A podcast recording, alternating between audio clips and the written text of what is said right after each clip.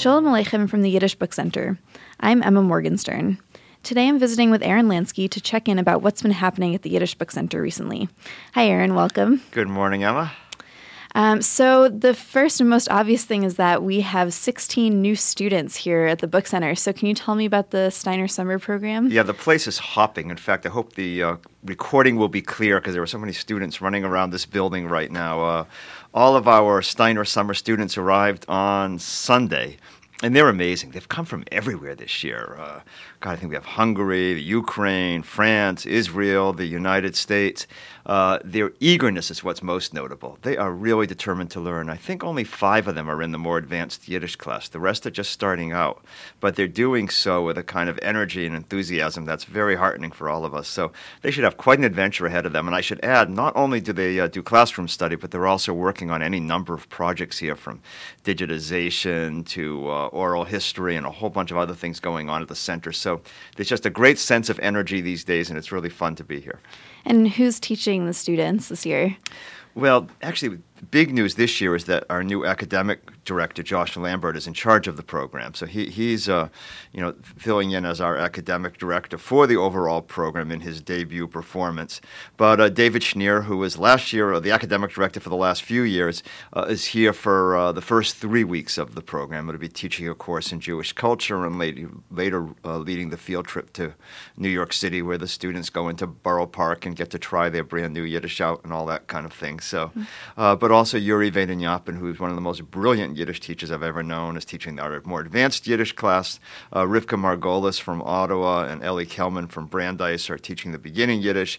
And then we have a whole uh, list of kind of um, guest stars, including Sam Kassow, Justin Cammy, and many others. This summer is actually full of uh, programming for people who are not students. Also, we have most notably the Yidstock Festival of New Yiddish Music coming up in July. So, can you tell me a little bit about what's on the docket for that? yeah, that is you know, as, as, people know, this is a brand new program for us. We've run the Paper Bridge Arts Festival for years, but now we're going big time. Uh, so it's a uh, full-fledged, you know, Yiddish music festival. I think we're calling it a celebration of new Jewish music. Uh, the headliners are so-called I don't quite know how to describe this. You're probably more adept at this than I am. He, he, does kind of, you know, if early klezmer was like a fusion of traditional Jewish music with swing and jazz melodies and others, uh, this is sort of a fusion of uh, Jewish music with hip hop. Do I have that right? Yeah, hip hop, R and B. Yeah, it's all all kinds of yeah, music. Right. So it's a it's if you haven't heard it, it's really worth it. It's pretty wild, and uh, young people seem to respond exceedingly well to all of this. So we have him coming in, uh, the Klezmatics, who are one of the liveliest klezmer bands I've ever heard, are not only showing up in person, but there's also a full-length documentary that will be airing about them as as well. A uh, bunch of other, you know, Hankus Netsky and others uh, will be here performing some, some some of the really great musicians, and all this is kind of back to back. Starts Saturday night, goes all day on Sunday. Uh, we're going back and forth between our Driker Applebaum Theater on the one hand and our Kligerman Grinspoon uh, Theater on the other. So the audience will be moving back and forth, and the place should just be really hopping. I should also add we have uh, we've blocked a whole bunch of hotel rooms in the area. So if people are interested in coming up, they should definitely call our office, let us know, so we can help them with hotel reservations. And we also have festival passes that will get you into everything.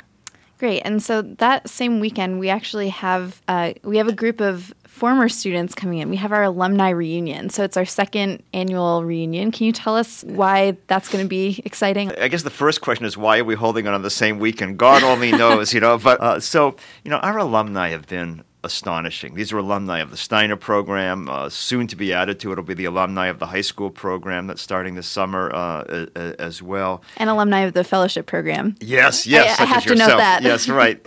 Uh, so this is getting to be like an unbelievable group of a few hundred breathtakingly talented young people who have trained here and gone on and made their mark in the world. People already know about some of the more distinguished, uh, I guess at this point, of our older alumni. Like, oh, didn't you just interview Sarah Stein? Yeah, I just interviewed Sarah Stein. We'll be airing that shortly. and, and, she, and what's her, she wrote a really interesting book, right? Yeah, I'm I'm particularly interested. Uh, she wrote a book about, or it's actually she edited a book. Uh, it's a Ladino memoir, and it's huh. translated into English, and it's right up my alley because I speak some Ladino myself. So yeah, I was really excited to right. to be in touch with her about that.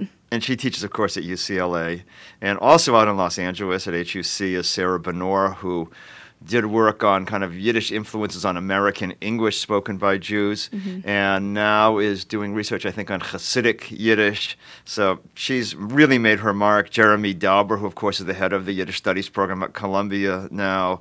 Uh, Peter Manseau has become a very uh, well known writer after his debut novel about his days at the Yiddish mm-hmm. Book Center with a little bit of embellishment. And uh, so these are all kind of the stars. What people are less aware of, though, are this uh, is this whole cadre of younger people who have left the programs in the last few years who are already out there and doing amazing things. So we bring them together.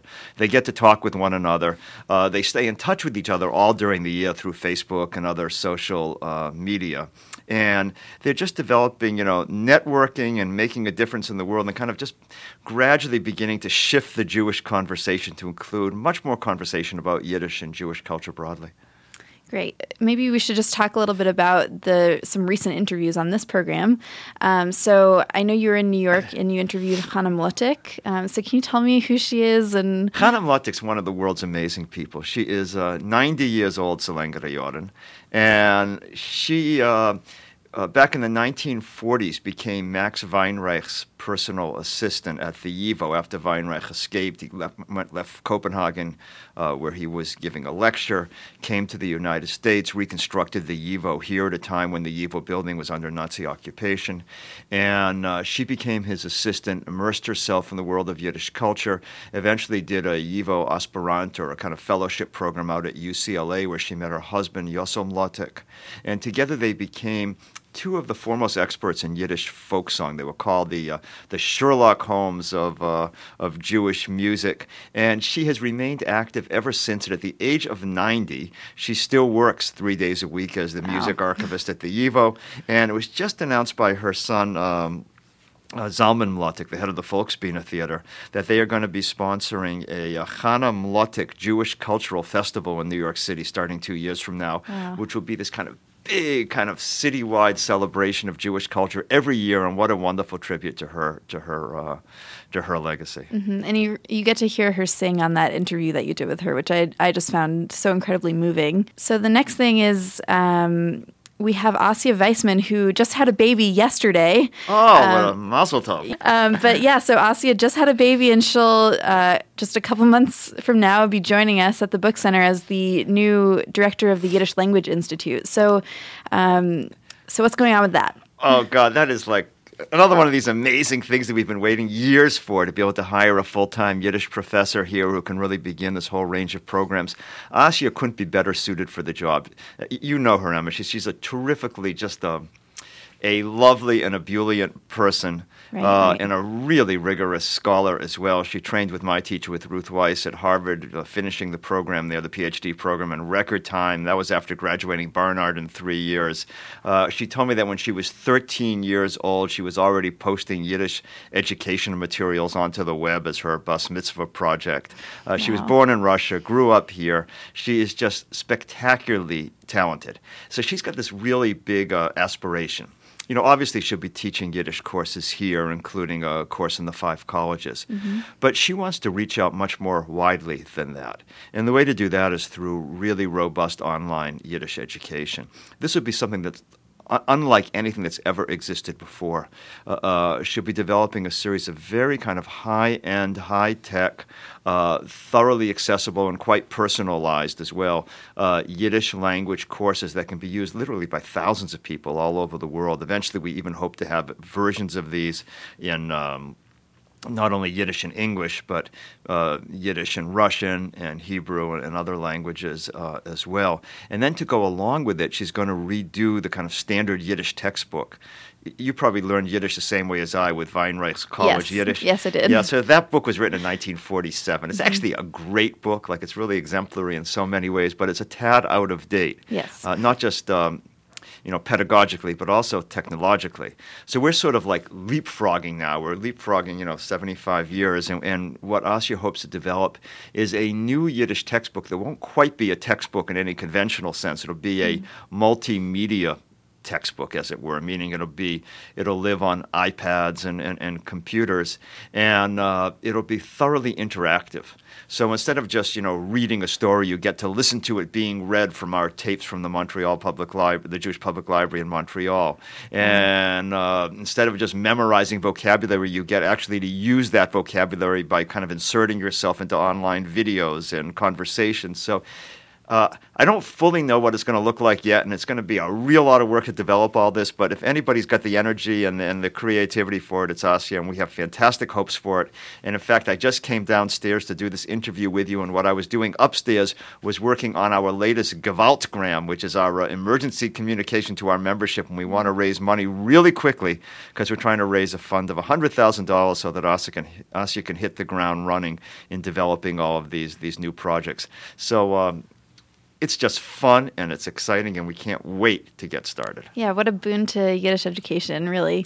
Yeah, and I mean, even our listeners, you know, this is for students of all ages, not just college students and, and, young people, but for absolutely everybody can get in on this. So if you've always wanted to learn Yiddish and never quite got around to it, uh, this is going to be your chance to do it in the comfort of your own home uh, in a very uh, cutting edge sort of way, and it should be great fun for everybody. So we're really looking forward.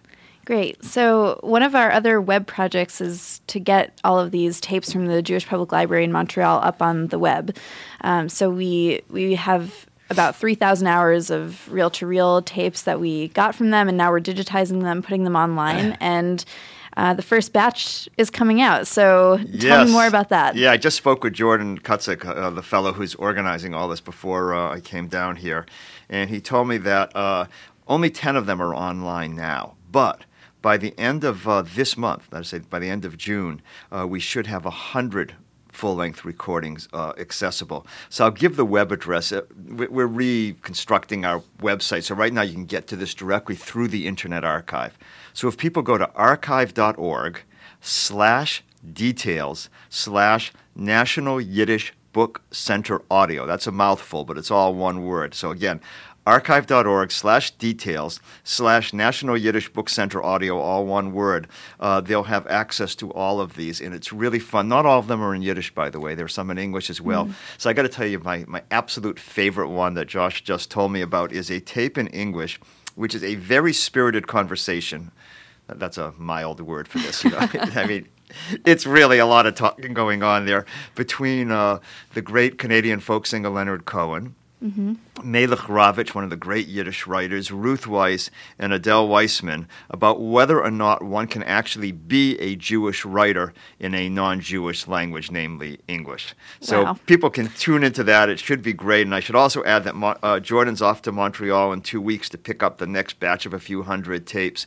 Uh, Christa Whitney, the head of the Wexler Oral History Project, will be going with him, and she'll be recording interviews when she's up there in Montreal in one of the last great Yiddish speaking communities. And and uh, there'll be loads more where these came from. So uh, start listening. You know, each one of these recordings is about an hour and a half long. So even in real time, it, you know, in real time, it takes quite a while to get through it all. So 100 should keep people busy till our next broadcast ever, and then we'll have even more to announce at that point. Okay. And uh, on your breaks from listening to all those recordings, we encourage everyone to come to the book center this summer. Um, so, what will people see this summer if they haven't been up here since last summer? They haven't been up here since Tuesday, they're going to see a lot. I mean, the place is always changing. We've really got a lot going on right now. Uh, some of the highlights, though, uh, we have, of course, our brand new sculpture is in place in the front of the building, which is really quite into this 4,000 uh, pound artwork that is quite wonderful. Um, the Discovery Gallery opened. We talked about that before. I think I'd recorded an interview with Hankus Netsky, mm-hmm. who, together with Christa Whitney, with the, they were the curators of the uh, gallery. So this is the Hut Discovery Gallery, and it's uh, full of life stories of some exceedingly colorful and interesting people. Uh, who tell their stories uh, through both text panels and uh, a loop of oral history interviews playing all the time that's changing. It's uh, really interesting, thoroughly engaging, designed by Roger Westerman. It, ju- it just looks great. So that's itself is worth the trip. Plus, of course, we always have traveling exhibits here. The latest one is Ilan Stavans um, uh, exhibit based on a photo novella about the bombing of the Jewish Communal Center, the the Amia building in Buenos Aires in 1994. It's an imagined work, and it's quite extraordinary and also really interesting. Plus, the place is just full of exhibits now, and even more than that, it's full of young people between our college students and our high school students and our fellows and our visitors there's just an energy to it that in and of itself is sort of worth the trip. Uh, of course, there are beautiful gardens outside where people can picnic and along with the Yiddish Writers Garden. There's our bookstore, which is back up and running, and loads to see, loads to do. We really encourage people to visit us. We'd love to love to welcome you here. Thank you so much, Aaron. For all of those listeners out there, if you want more information about visiting the Yiddish Book Center this summer or more information about any of our programs that we spoke about today, you can visit our website, yiddishbookcenter.org. You've been listening to a production of the Yiddish Book Center in Amherst, Massachusetts. For additional interviews and conversations, please visit our website, yiddishbookcenter.org/audio. I'm Emma Morgenstern. Sei mir stark und gesund, be strong, be well, and tune in again soon.